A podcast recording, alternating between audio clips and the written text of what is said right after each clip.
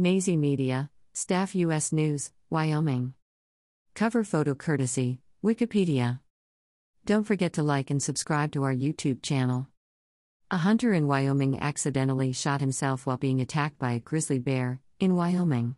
A report from USA Today said 65 year old Lee Francis and his 40 year old son were hunting in an area along the Sawtooth Mountains in western Wyoming when the bear attack happened. Photo MeatEater. In the middle of the attack, Francis was able to retrieve his handgun and, and fire several rounds, causing the bear to flee. According to authorities, one of the shots fired hit Francis in the leg. Francis' son was able to call emergency services using a satellite phone while administering first aid care to his father. As night neared, and still awaiting the arrival of emergency services, Francis' son decided to take matters into his own hands.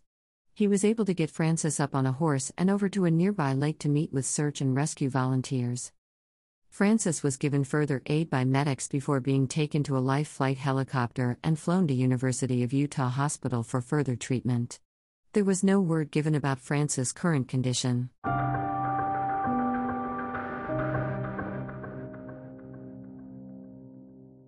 Nazy Media, Staff Philadelphia, PA, West Philadelphia cover photo courtesy, 6 ABC Action News.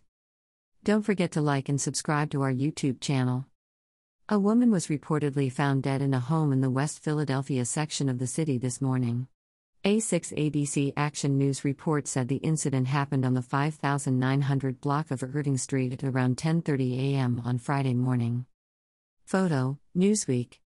A 33-year-old woman was reportedly shot once in the head. She was rushed to Penn Presbyterian Medical Center where she was last reported to be in extremely critical condition. Police did not give any word on a possible motive for the shooting. Police did, however, report being familiar with the suspected shooter, but no arrests have been made at this time.